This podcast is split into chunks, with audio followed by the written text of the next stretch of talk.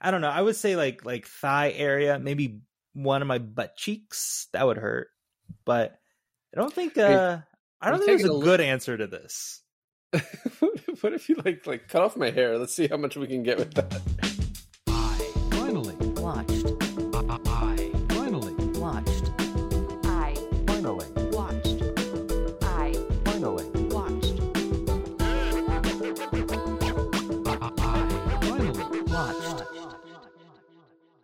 Everybody, welcome to another episode of I Finally Watched. This is David. And this is Alon, and I finally watched The Gentlemen, the last Guy Ritchie film we're doing this month. Yep, we're ending the month of June with a bang. Um, and as I keep alluding to, the more and more episodes we do, uh, yeah, I think this is my favorite. Um, I think this is my favorite Guy Ritchie movie. Period. I really love The Man from U.N.C.L.E., and I really love the first Sherlock. I like the second Sherlock a lot too. Um, but I just watched this movie back to back in order to prepare for this, and it was like just, just I loved it both times. I love it every time.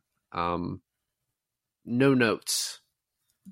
So no What'd think? notes to Guy Ritchie. no notes. Perfect. Um, no, I really enjoyed it. I think it's like it's easily his best, and you know, I, I am curious, like if Lock, Stock, or Rock and Rolla, and and we talked about it when we did the Rock and Roll episode. Was the, was what would happen if this was made like today with those big name stars, as big name as they are today, rather than back then, but with with uh, Lock, Stock like on the technical aspect, budget aspect, like if that was remade today with the prowess of Guy Ritchie, um, you know, circa 2023, would it rival The Gentlemen? Because The Gentlemen is like everything that he's made up till this point. It, it's like this is his peak. I I feel like I feel like that's how it's it's made, and of course he he's gotten better, you know, become a better writer, become a better filmmaker in general. But is a lot to do with it budget and notoriety? I wonder. I don't know. I think if you remade Lock, Stock in 2019, it would have been The Gentlemen. So I don't think it would have been much different. Um, I don't know. I think like there's a couple scenes in this where I was like, that's the like definitely like the Tarantino influence has gotten more and more on him. Where just like it was very dialogue heavy. People would nitpick a certain word someone said. Like The uh, cuts at were faster. yeah, but I remember one specifically. Um, Rosalind says um, it'd be a little bit absolute, and then Dry Eye's like, "We'll have to stop you right there. It can't be a little bit absolute. It's either is or it isn't." You know what I mean? That's like totally like the nitpicking of the language and just like completely like focusing on it is like a I don't know. To me, at this point, it's a Tarantinoism. So, um, but I think yeah, the dialogue was better. I think the um, I like the cuts were still all the same, right? Like just like the way in which the story is told in kind of a way of like sort of out of order in bits and just like makes the movie a little more interesting. Um super super hilarious and then I I think, you know, the you know, you didn't have Colin Farrell in the last 3. So like right just- which is which is definitely an upgrade. I'm kind of sad to not really see another vinnie jones or jason statham since uh since snatch you know? Like i was kind of looking forward to because i feel like those two actors are are a good staple like making a guy ritchie movie so i was kind of sad that that they couldn't stick vinnie jones somewhere in there just bashing a dude's head in the car door just one last time um, but but man, they brought in some heavy hitters like like like you said, Colin Farrell, um, Matthew McConaughey, and then I know I've mentioned it all this month, but Taylor and I just finished Succession. So when we saw Jeremy? Str- so when we saw Jeremy Strong in this, we both like our shit flipped out. Um, it was, and he's I don't think you understand like how good of an actor someone is if you don't know them personally. So like watching him play Kendall in Succession, you're like, okay. But then watching him play Matthew in in this movie, you're like, "Oh my god." Just totally different. Well, and he's definitely having fun in this too. I imagine, you know, I'll eventually watch Succession. I imagine he has a little bit of fun as that character too. Oh, definitely. But this one is over the top, gets exactly. like chew the scenery, gets like some really great dialogue. Um so like I definitely think he had fun with this. What what's interesting about this movie too is that Matthew McConaughey is playing a completely straight no nonsense, like not not even a bit of funny in his character at all. Like he is there is never a line he delivers that is like the comedy, right? He sets other people up for for the comedy, but he is like barely smiles in this movie, and it's kind Right. of interesting, like having him just be that, um, which I think he's great at in this. But it's like, I mean, he's got some other tools that could have been used in the movie, and they're like, no, that's not what you're that's not what you're here for in this one. What was funny with him doing an accent like this, it's not that convincing to me. I mean, I I, I was actually appreciating Brad Pitt's accent or he's not you know doing. He's his playing an he's playing an American in this. There is no accent. Well, that's the thing. He's playing, but he has a slight British uh, accent in his, in the way he speaks. But then it's like it's explained that he's American born, American raised, and that he only spent like um some, you know, his I mean, later since years. college. Yeah, I mean, since Yeah. college, still more than half of his life, right? At this No, I know, but but so that explains why it's like adapted English accent. It's like it's like a halfway between, and I think he, I think knowing that about his character, he actually plays that really well because you can still hear Matthew McConaughey under Matthew McCona- McConaughey trying to do an English accent, and I think I was like, I if you, I ha- there was no attempt. I don't think there was an attempt. I think there was an attempt. You don't think there was an attempt? You think it was straight? I think I, don't- I- heard. I think what he was doing was just playing a very reserved version of himself. You know, there was no all right, all right, all rights and things like that. Um, so I think he and I think he tried to talk in a very proper way. Um, but no, I don't Yeah. think I do not think an accent was attempted. mm. Mm. And we can sit here all night and argue about it, but I just I'm I agree to disagree again. Eh, it's fine. It's fine. Jeremy Strong's accent, his like, I- I don't even know what. I don't even begin to describe what he was trying to do. I'm here to help But- Michael. I don't know.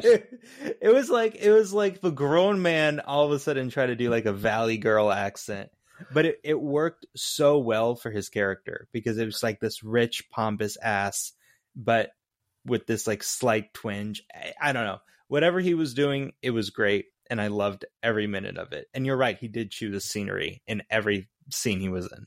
Well, you know what I think too. You said that you kind of don't remember him in this, but his character in The Big Short has a completely different like look about him. Has this like kind of tough New Yorker Brooklyn thing going on, and like his, his the way he talks is very like reminiscent of that too.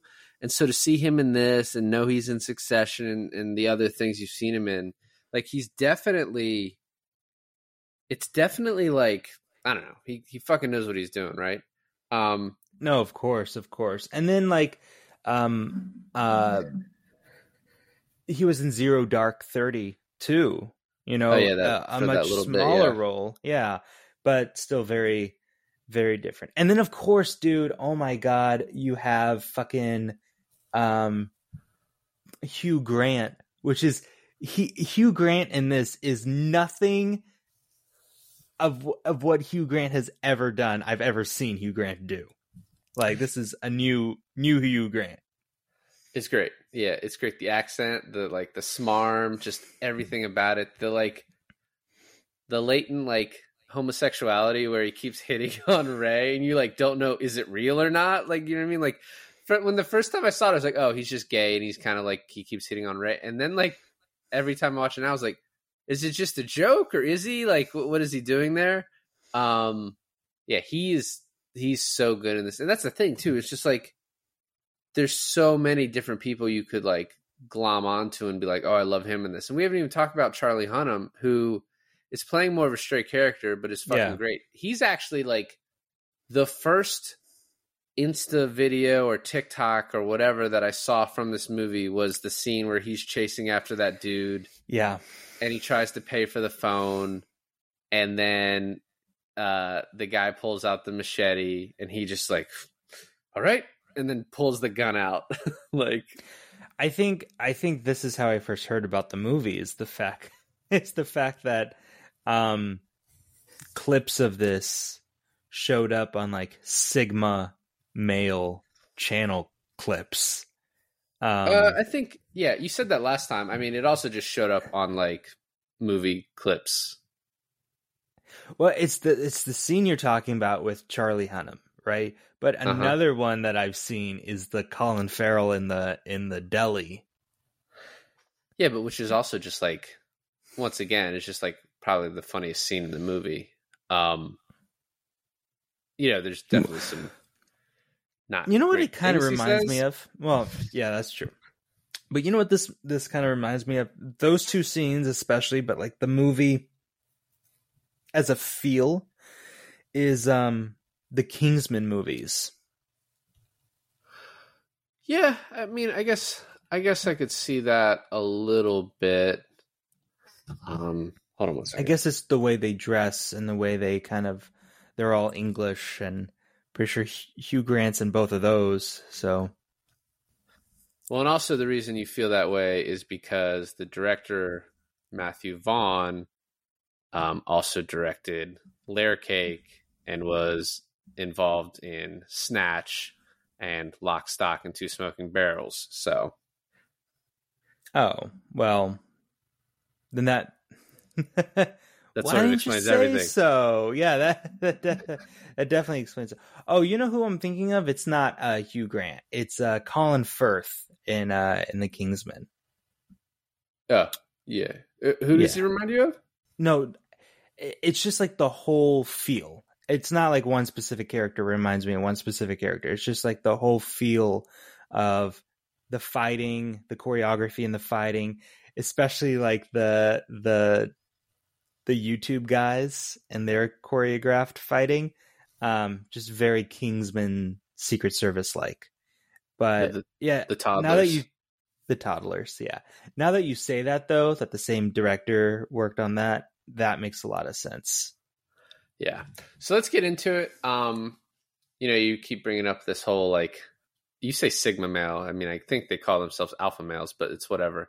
No, Um, Sigma is Sigma is like a new It's level above? of yeah, it's above. You got So it's like- Sigma, Alpha, and then Beta. Is it kind of similar to like S tier, or what are we saying? Yeah, yeah, yeah. It, you're on the right track. Anyway, um, the all the Matthew McConaughey lines in the beginning about like if you want to be the king of the jungle, you have to da da da da da. Yeah. Like all of that is kind of yeah, I agree with. Um, but I love this is kind of the most interesting use of narration of of all these movies we've done. Um, you have Matthew McConaughey with that like little bit, which is like whatever. But then the use of Hugh Grant for like almost 70% of the movie, just sort of narrating these scenes, being an unreliable narrator, and like sometimes he'll say something and then uh, Charlie Hunnam would be like, "Oh well, we know it didn't happen that way." He's like, "I know, just having a little bit of fun," and then we get to see it the real way. And then towards the end, we get to see some scenes where it's like kind of questionable if that happened, but we don't really get what really happened. So it's just a very interesting device for this movie. No, I think it's like it brings a whole nother layer to to this film that the other ones did not have, and I really enjoyed it. I thought it was such an. At first, I thought it was kind of a hokey way of doing it, and then as it as I realized that this is the whole movie, then I really bought into it. Like I was like, okay, I can, I can, I can get behind this. Um, and then you know, you mentioned Layer Cake which is a movie I mentioned to you that I haven't seen that I really want to do.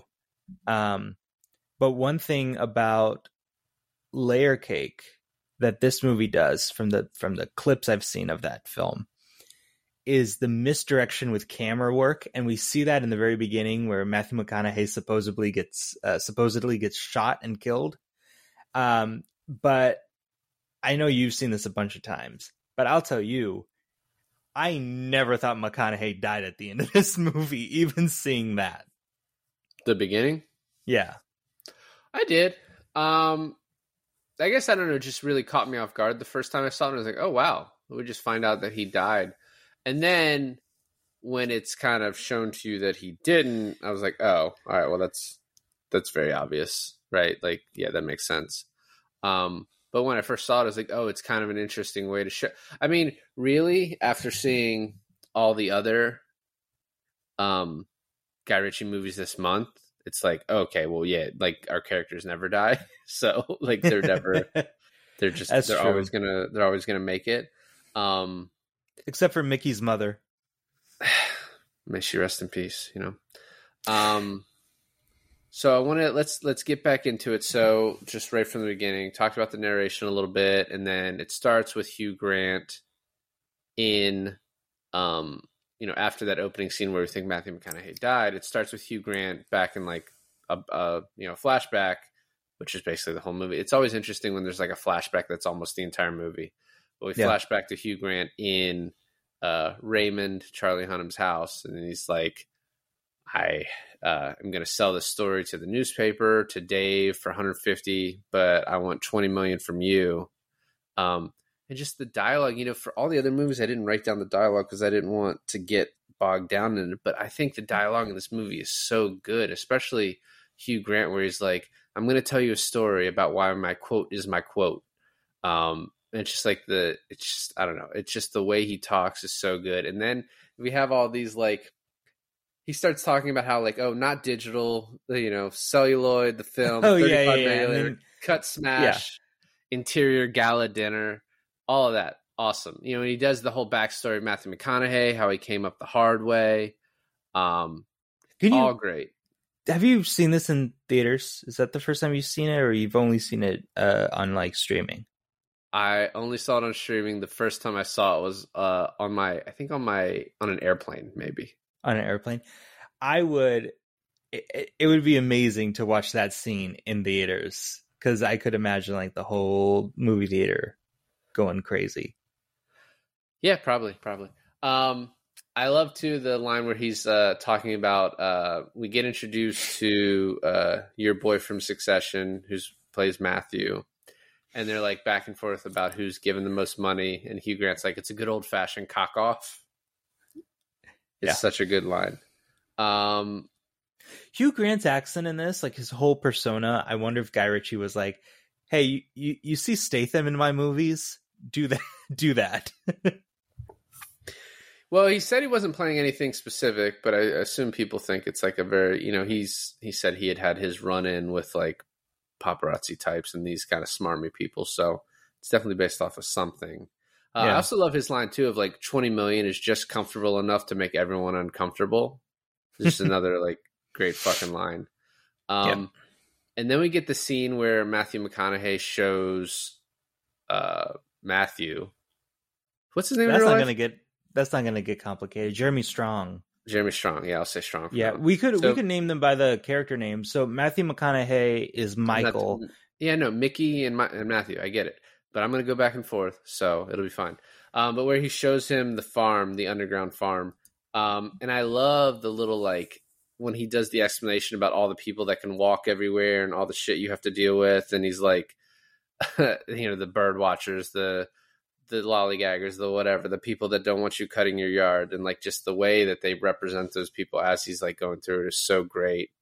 Yeah. Um, to show like it's hard to hide this and then it's like the only way to do it i think it's so smart being like the only way to do it is not only underground but then you have all of these like bankrupt estates that if you go underground for those no one's gonna fucking bother you about it you know whether they're in like foreclosure or they are being passed down and like he like how he explains like half the tax is already taken out of it and then he kind of makes up for it for the estate owners on the back end.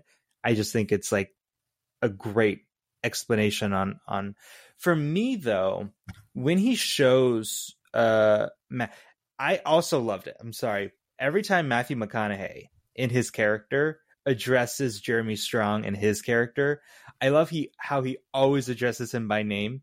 He's like, Matthew. "Okay, Matthew, mm-hmm. Matthew, I don't like this Matthew." You know, like like that kind of Yeah. stuff.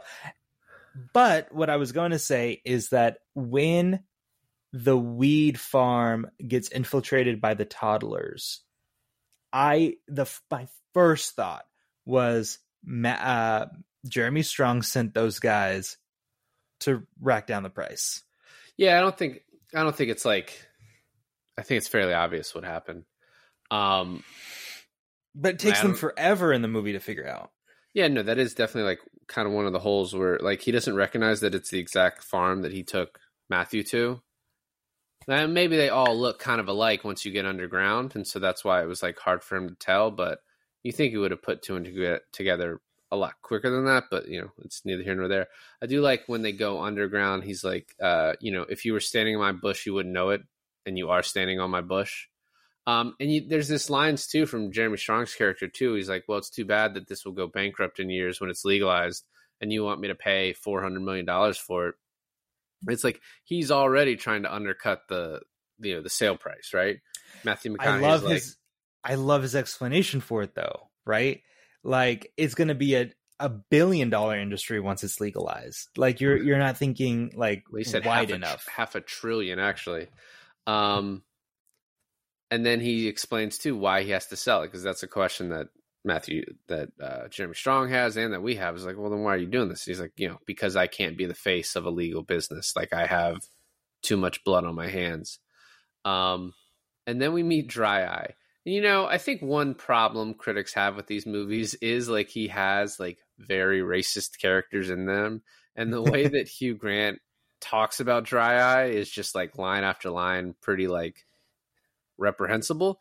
Um, and but I do love when he has dry. You see Dry Eye just shooting indiscriminately in the air, and Raymond's like, "I have to stop you right there. That's not the Dry Eye I know." And he's like, "I know. I'm just trying to add some action to it."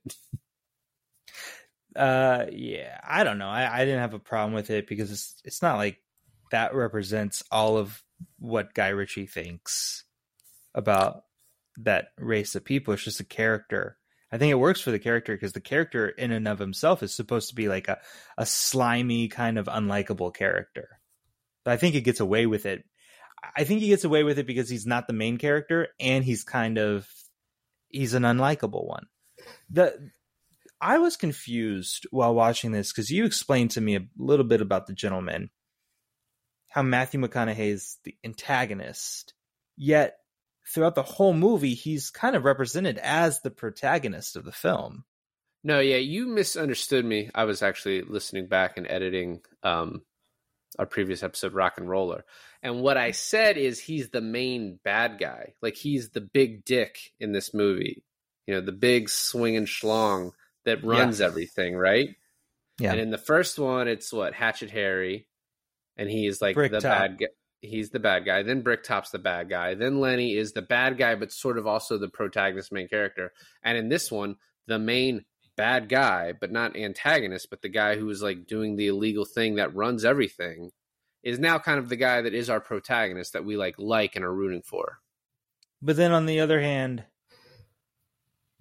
I guess that's true. It's such a weird way to kind of put this movie in that. It's a very interesting way because even though McConaughey is our guy we're rooting for, I guess he's never the focus of the of the thing. Like everything we see him is in a is in a flashback, and so the only people we see in present time is Hugh Grant and Charlie Hunnam. And you could almost say that Charlie Hunnam is the main character, except he just kind of goes along with the whole story. That's not like that's the vessel to which the story is being told. Well, like all, all four of these movies we've done, it's like an ensemble piece. There is not really a main character of any of them.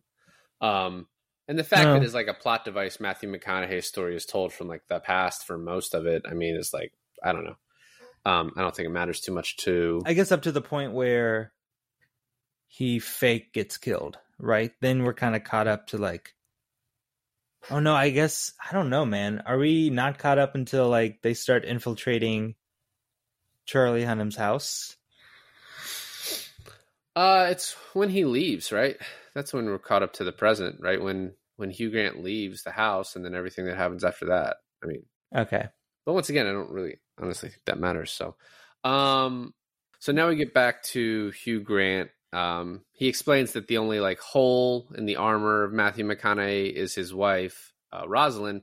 Um, and so Michelle Dockery plays that character, which I really love her in this. I think she's great.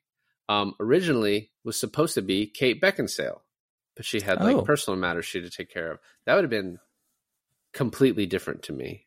Um, it would have been interesting. So, a bit. yeah. um, and then I love when uh, Hugh Grant asks Ray if there's any chance for a steak once he sees the grill.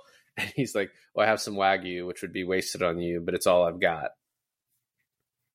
And then he goes to the freezer and find Aslan's head. But she starts, he talks into the camera, and you're like, What the fuck is this? And then you see a head there, and you're like, What the fuck is that? And then he says Aslan, and you're like, Okay, so this is probably going to come up. And then it does because then when they're looking for the girl for the estate owners, uh, it's one of the kids that's with her. Correct. Um, but next we get Dry Eye gives the parts to Rosalind for a meeting. I love the lines too. Uh, so first of all, she asks him about where the parts came from, and he says, "Ask no questions, hear no lies," which was a Mark Strong line in Rock and Rolla to Lenny, which I thought was cool. And then she says, "What's the price?" He's like, "Oh, there is no price. There's no charge." And then she's like, "Okay, so what's the price?" And she's like, "I want a meeting with your husband." Um, And, and, she's then, like, to which she's like, fuck no. Well, she's uh, he's like, just try. Um, and then we get the meeting, and I love the fake version first.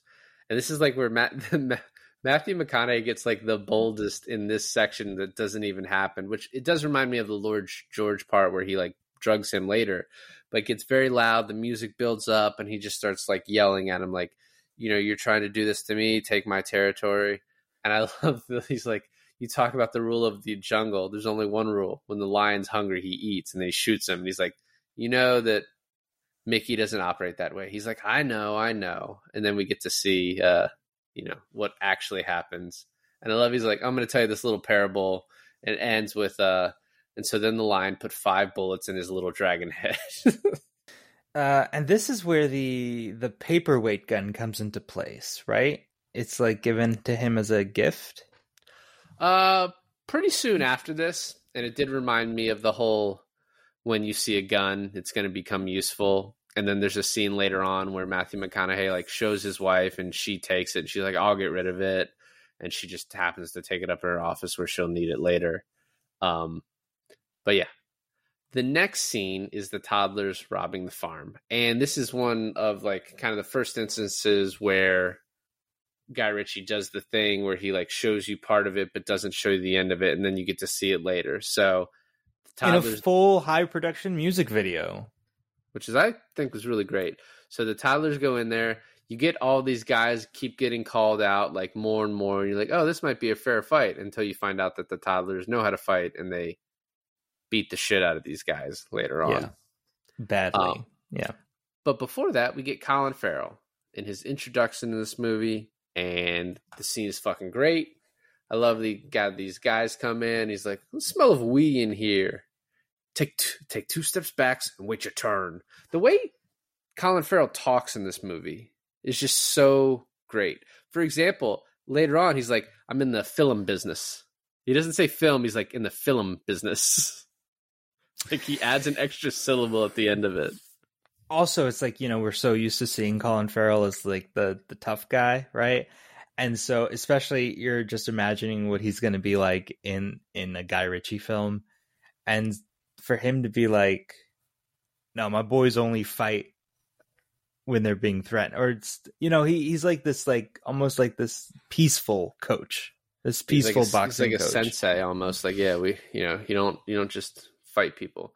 Um I, I i just you know i could go over the lines of that scene but i love when he just beats the shit out of these kids and at the end he's like you know come down to the gym we'll see what we can do with you and they're like "Are you the coach?" like, like he's famous in this little area. Like he's the fucking coach.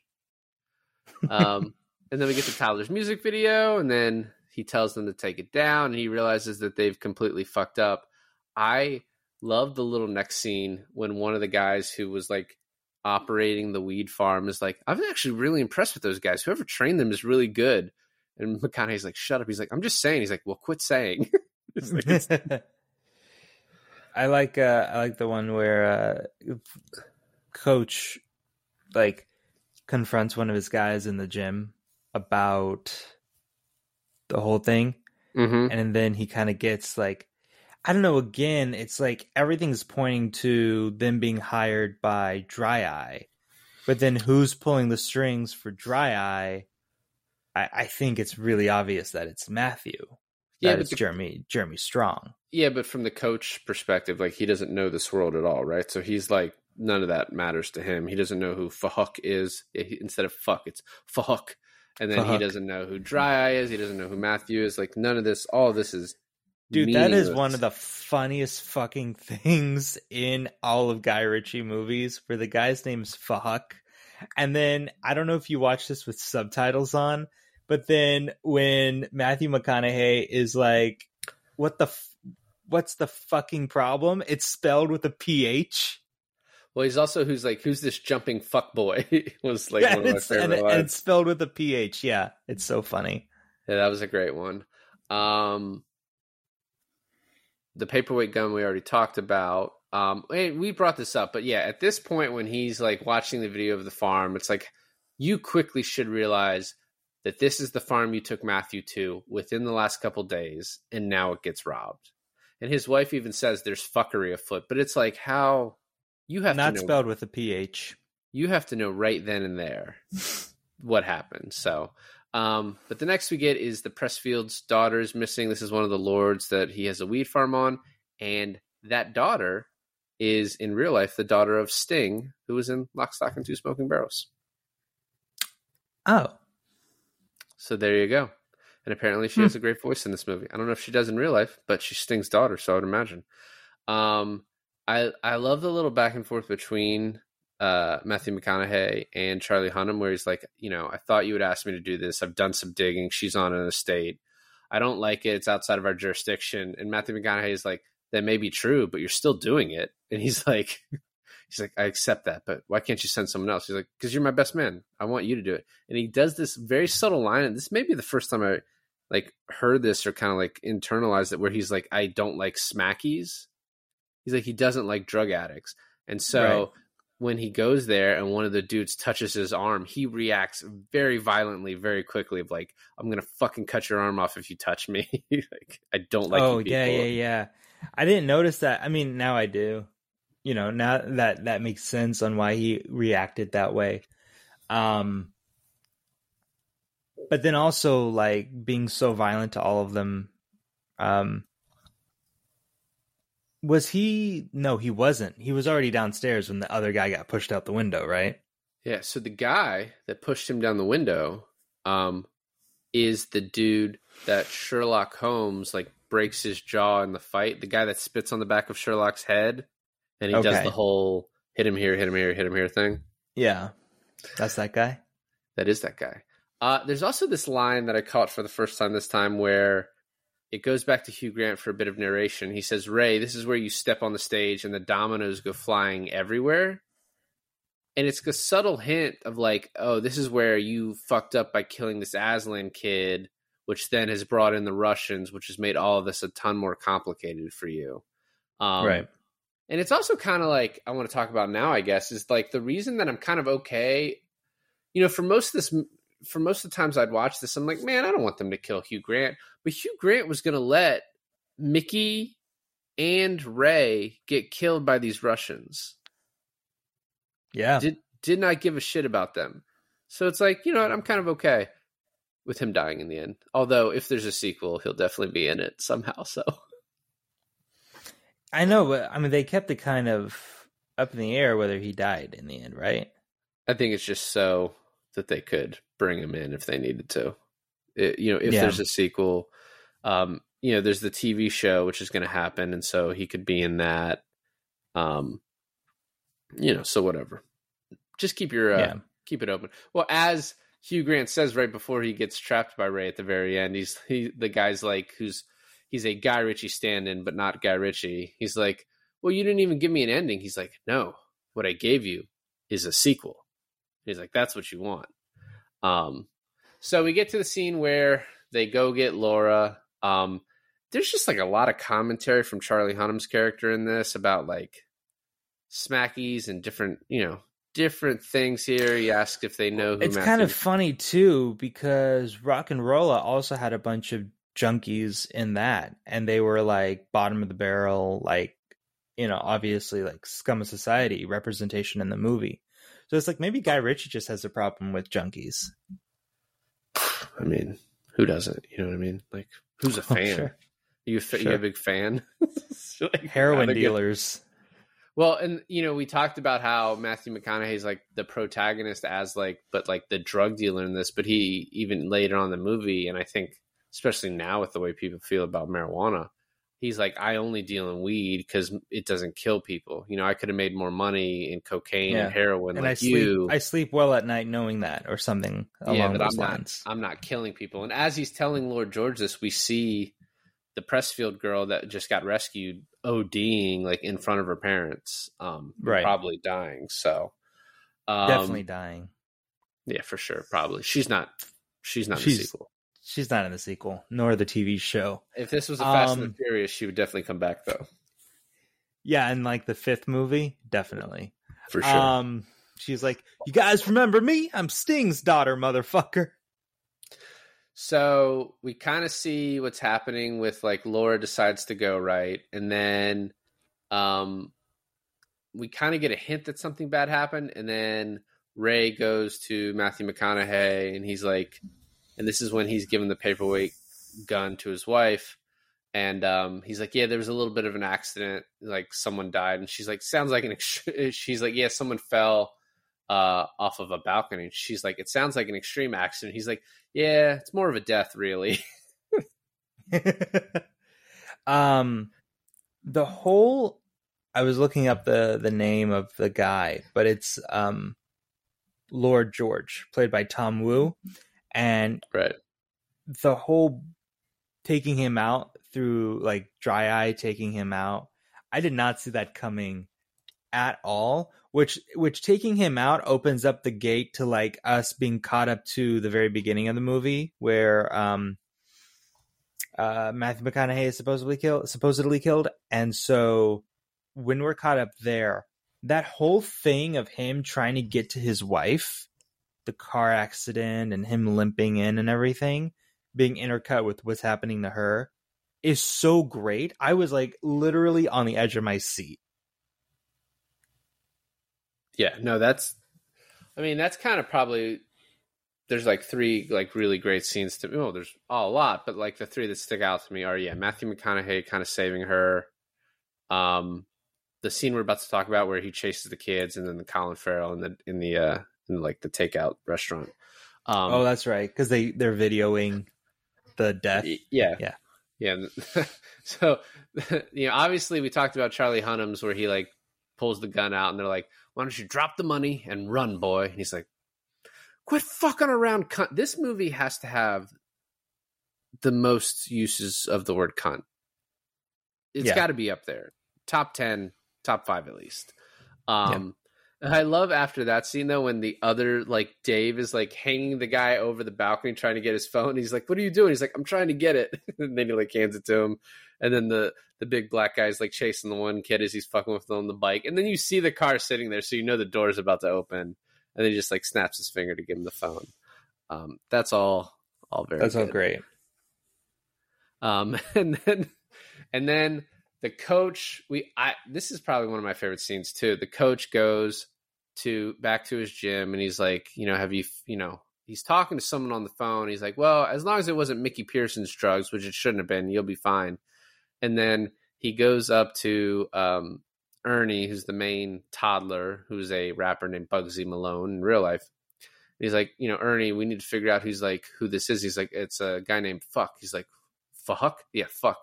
And then one of the other toddlers is like, Ernie, what are you doing? I'm training here on my own, you black cunt. And he's like, Coach, you can't tell me that he's racist. He's like, uh, I don't think it was racist. I think he was just call, you know, saying you're black and that you're a cunt. He's like, yeah, but me being black doesn't make me a cunt. And he's like, well, I don't think that's what he was saying. I think it that's was. the and if that's you- the conversation I was talking about earlier. He's I love that. And if you really think about it, it's more of a, a you know a, a term of familial affection.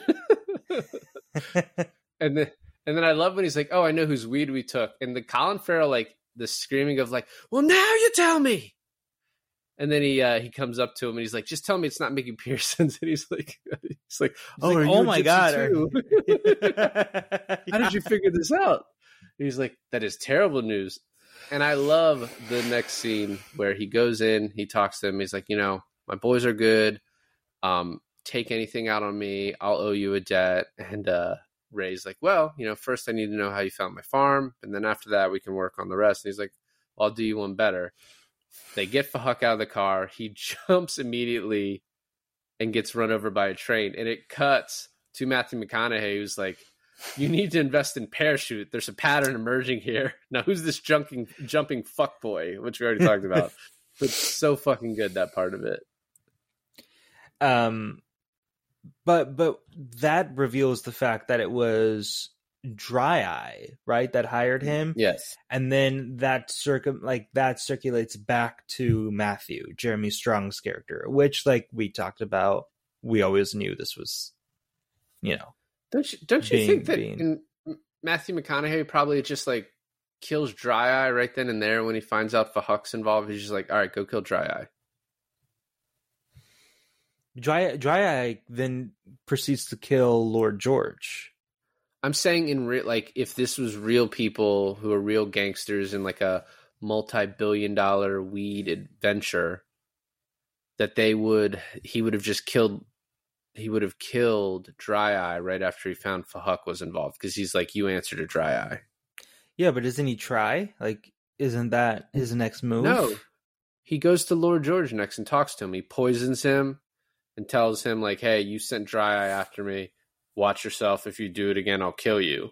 Oh, because he Um, thinks that. Oh, yeah, yeah, yeah. You're right. I mean, but that's kind of the same thing, right? He goes after Dry Eye's boss instead of going after Dry Eye himself.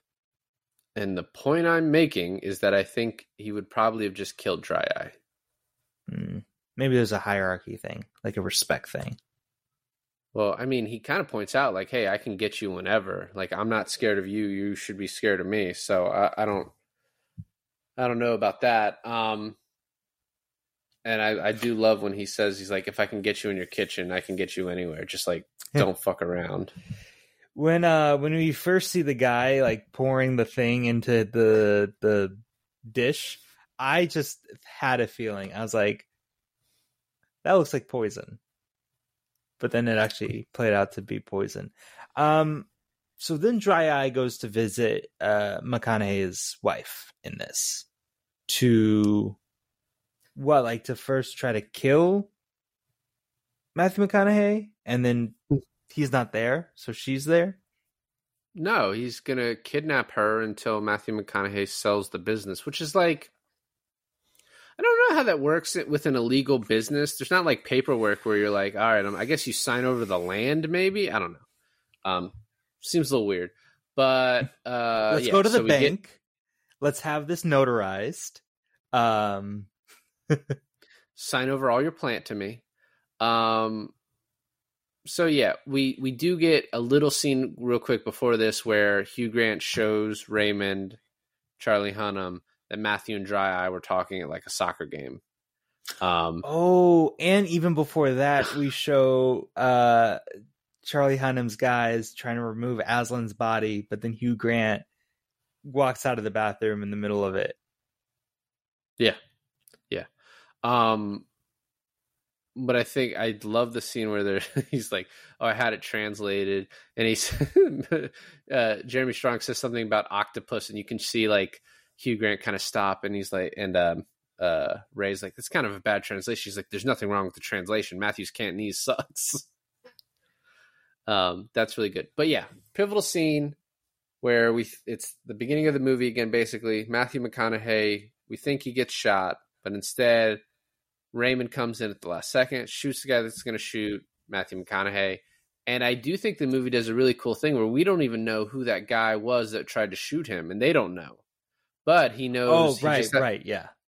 But he just had a call with Rosalind where she's getting taken by Dry Eye, so he immediately has to start focusing on that. And the movie in the beginning said like the most important thing to Matthew McConaughey is his wife. So like, and I don't know. I just I love everything about this except Rosalind pulls out the gun. She says, "I'm not going anywhere," and she's like, "I only have two bullets, so I'm not going to fuck about and show its significance." And it's like, if you just said it only has three bullets. right. Nah, I bet I mean I guess it's that lie on the spot, like critical thinking sort of thing. Um on top of on, on top of that though, uh what was I gonna say? The unreliable narrator, which is Hugh Grant, not mentioning that Jeremy Strong then bends like looks like he's walking away from the soccer game and then bends down and is like then gives the last piece of information being like oh you work for me though? You know because because that whole uh, conversation in the soccer game looks like they're rivals looks like they're going to you know up against each other but then the key piece of the conversation which hugh grant leaves out is the fact that they're working together Yeah, but I think you already gathered that from like the rest of the conversation. You know what I mean? That that they're not that in they're its working. entirety though like it doesn't really like the final puzzle piece doesn't really fall into play until you get that bit of information Yeah, maybe. Um, I don't know. I um I love so after Dry Eyes kind of like pushed her over the desk, and then you kind of see her eyes. She locks in on Matthew McConaughey. The immediate fear in Dry Eye's face, and then the fact that Mickey doesn't say a word, just kills him. Like you know what I mean? There's no like, let's not draw this out. It's just you you touched her, and now I'm just gonna kill you like immediately. I thought was was great. what's insane is that he's gonna do that to her like now i it's just it's i mean i guess if you want to establish that your villain is a real villain sure but like but also shows he's like he's reckless and he's like not ready for this leadership role that he's taken right? Like the uh lord george has died and we find out later that he's the one that killed him and, and pissed on him. Um but you know he's at lord george's funeral and this other you know leader is like you know you're in charge now you know avenge this or whatever. So he's actually gotten like permission from his gang to like to do this. But um yeah he just he doesn't think right? Like he should have grabbed her and gotten her away from there um not that he had enough time to like it still wouldn't have worked out but um yeah he's just he's an idiot yep yep um, so we finally get to the end of Hugh Grant's like narration. He says he's taking pre- precautions. Um, and then, uh, but he does tell Matt, he tells Ray like a couple little facts. Like Matthew told Dry Eye he could have a job if he lowered the price of business. So Matthew told him, he like Matthew told Dry Eye to do this and where to go. Um, and then he told him that Dry Eye killed Lord George and that, you know, basically Matthew is indirectly like he says Matthew indirectly has caused a war. And of course Raymond thinks, oh, with the Chinese. But it's actually Right. like with the kind of with the Russians too, is there's like another war that they don't really know about. That's sort of unrelated. Um the next is when Coach kidnaps Big Dave. Um I think is it's gross um but but pretty funny i love when he like goes down he's like russ knows karate and all the guys get out of the van he's like careful boys russ here knows karate and he's like I'm- i'm only a blue belt He's like, "I'm sorry, sir." He locks himself in the car. Um, yeah, and then like the the scream you hear from Big Dave being like, "Just play the videotape," and then you don't need to see anything else. Like, just everything's laid out. well colin farrell's like i think we know what part you just watched but then later on when ray's watching it he's like oh you naughty naughty girl like you can hear big dave talking to the pig and i love the look at one point where uh I think Ray's like, oh, you can't unsee that. And it pans to Colin Farrell, who's just looking at him with these crazy eyes, like, yeah, it's nightmare fuel. Like, Uh. uh, oh, and at one point he says it wouldn't have been the pig I chose, which is another fucking great line. Um. So where are we now? Where are we now? We are towards the end, and I think uh, Hugh Grant is called back to Charlie No, Hunnam's yet. house, right? Not Well, I yet. mean, What sort of. Well, it's the. I mean, this all sort of happens at the same time, but like next in the movie, we get shown the meeting with Matthew, which is like one of my favorite parts, and probably like if you're Hugh Grant, it's like the part you signed up for, or sorry, not Hugh Grant, Matthew McConaughey, it's the part you signed up for. So he meets with Matthew, and then Jeremy Strong is like, you know, we're ready to finalize the numbers, and Mickey's like, we have the numbers finalized. He's like, no, the situation has changed, Michael. and then he basically goes through this whole calculation where he's like, you know, you like you've lost 270 million in value, so it's really only worth 130 and I'll give you 100 million and it's a real offer and it's cash and I can give it to you right now. And he's like, it's not about the first domino, it's about the last. And Mickey's like, well, it's interesting you say that. I like that, but I want to know who fum- who tumbled the first domino. And Matthew's Right. like, that's not my concern. And he shows him dry eye and he's like, am I supposed to know who this is? And I love the line that um Matthew McConaughey is like, well, you made one mistake and it's you seem to have mistaken me for some kind of a cunt. By the way, I had to look it up, and there's a film called Nil by Mouth, and it features the word cunt 82 times, which is more than any other film in history. But what's funny about Nil by Mouth is that it's a Southeast London film, obviously made in 1997, but it was Gary Oldman's debut as a writer director. How many did he get in? Or you know, was he in it? Did he get to say it? Oh, I don't know. I think it was um it was just written and directed by him. He wasn't in it. That's very nice. but uh but yeah but um uh 82 times and then there's there's like other movies that 65 times 35 times but the gentleman isn't mentioned we'll have to go back and uh count I'll have to go back and count, yeah. yeah 'Cause it's a lot. I mean, it's definitely probably mid forties in this, right? You would think. I don't know. We'll do research after. Mm. Maybe add it in. I'll add it in the uh, the Insta post.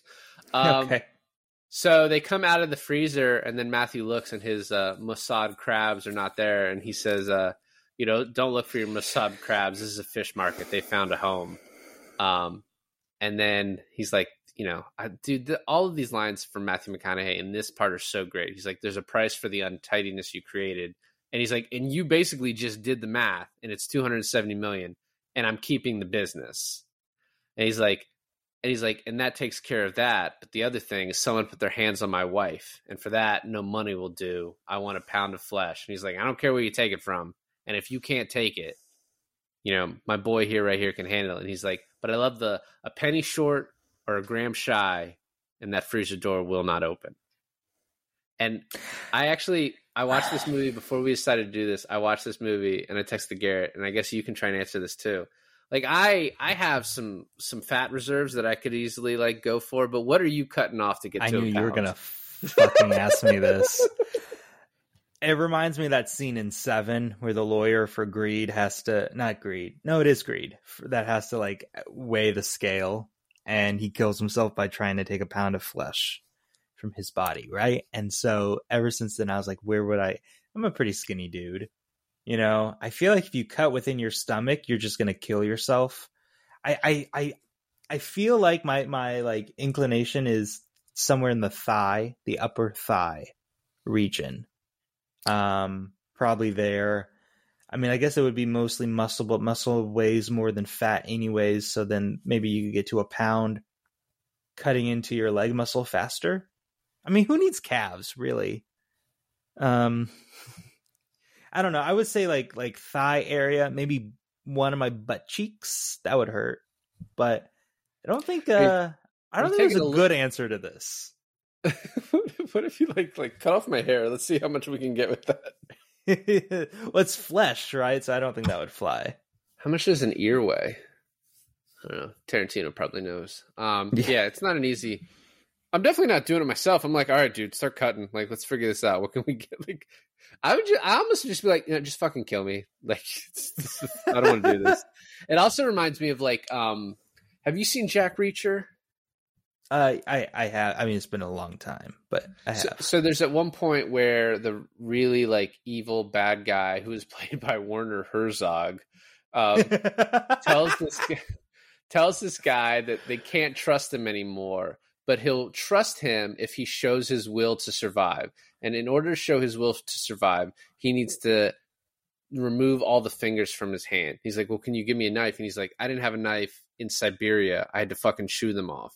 So then he tells the guy to chew him off, and he's like, "I can't fucking do it." And then he's like, "They always choose the gun, and then they fucking kill the guy." And I was like, "Yeah, I can't bite my fucking fingers off." Like, um, and also Werner Herzog, you had frostbite, you fucking asshole. I'm pretty sure that would make it easier to chew your fucking finger off.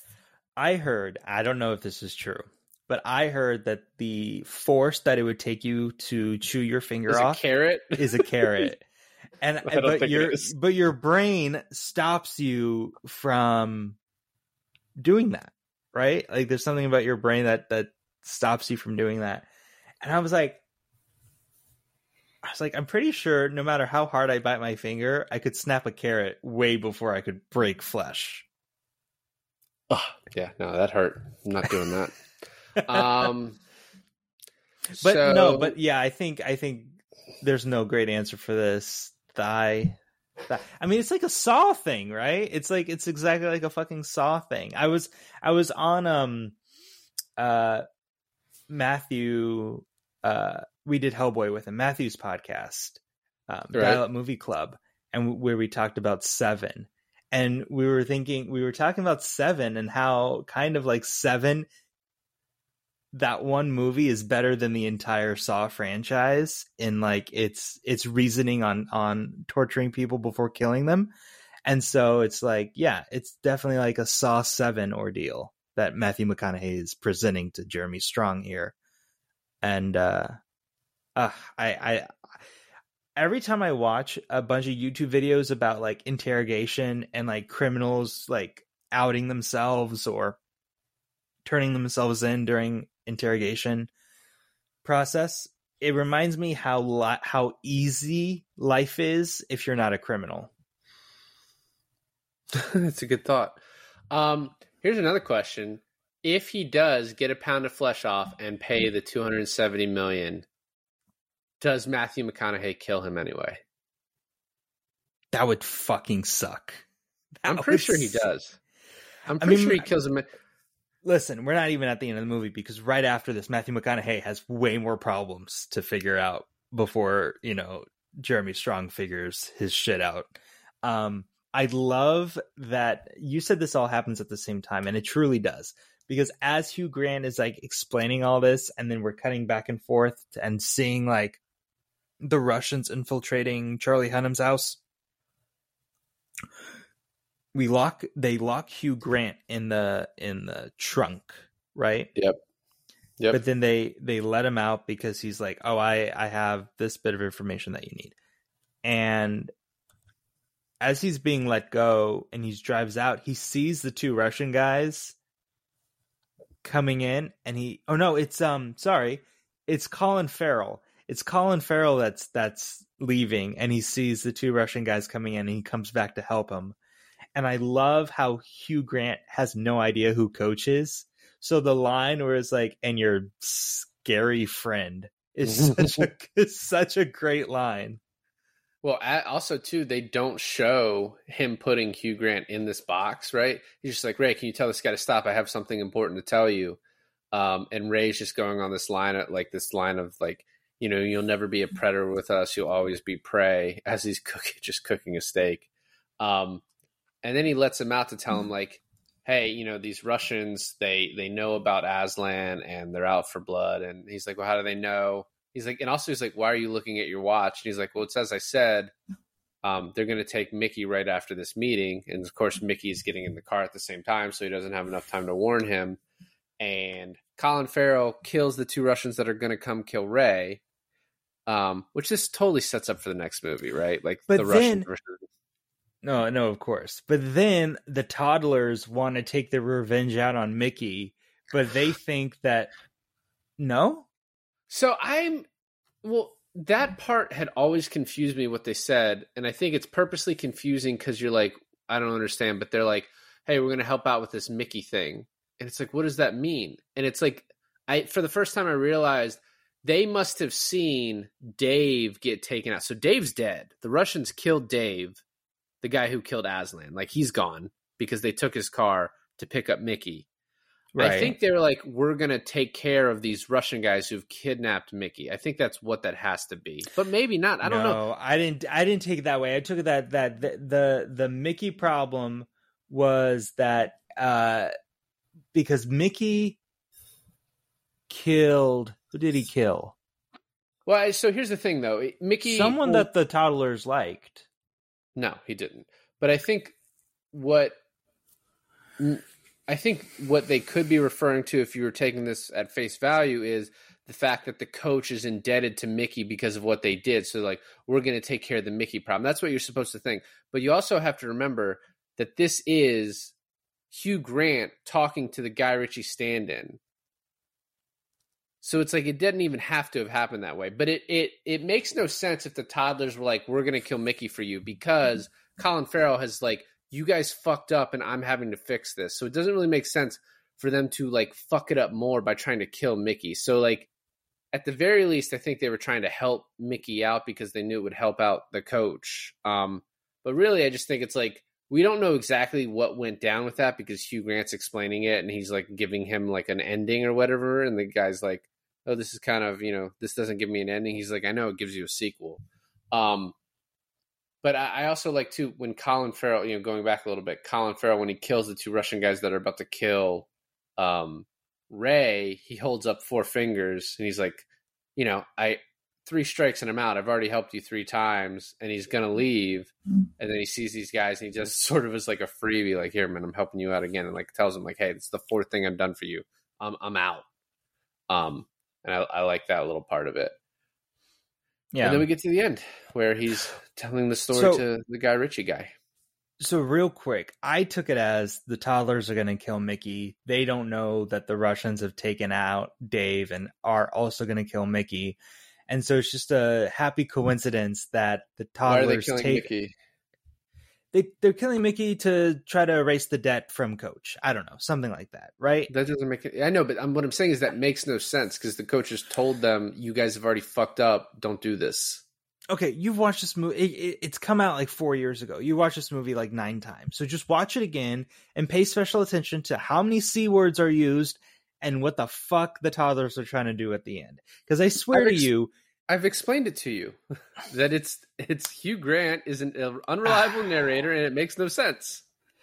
eh, I don't like that explanation. Sorry, sorry, but I think they're trying to kill Yours Mickey. is way worse. Yours No, makes I- zero sense. No, I think they're trying to kill Mickey, and it's funny. It's funny because they're trying to kill Mickey, but Milky, Mickey is already about to be dead because the Russians already took over the car, and then the toddlers kill the Russians, saving Mickey in in, in the process by accident.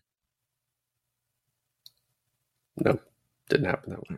Wow. Um, but as I already said, I love you know because of what Hugh Grant like did and basically allowing Mickey and Ray to get killed and only telling them once he was about to get killed. The fact that he gets caught at the end, I think, is is funny and uh, and fitting. And um, we need a sequel. That's what we need. We need a sequel where Mickey fights the Russians. And or TV or show, right? well, the show is for sure happening. I'm excited for that one.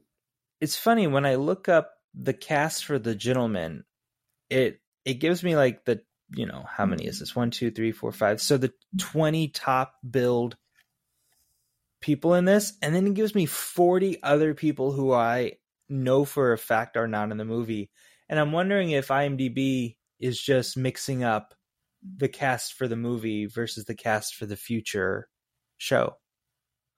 I don't know. So the four of the people, well, I'll just read off some of the people that are going to be in the show: Theo James, Vinnie Jones, Joely Richardson, who we saw in that terrible space movie that you made me watch, um, Which one? with the the people sodomizing each other in hell. What was that one called again? Event Horizon. Event Horizon. Yeah. and then Kaya Scol- Scodelario, who I know mostly from the Maze Runner, but she's been in a ton of different things. Um, and oh yeah, your boy Giancarlo Esposito is going to be in it, apparently. It's a good cast, man. That's a But pretty Vinny damn Jones, good. it's what you wanted. So It, it is what I want. I want Vinny, Vinny Jones and I want um Jason Statham. Anyway, love this movie. Um, it's my favorite of the Guy Ritchie's uh, that we've done, and uh, those are my thoughts.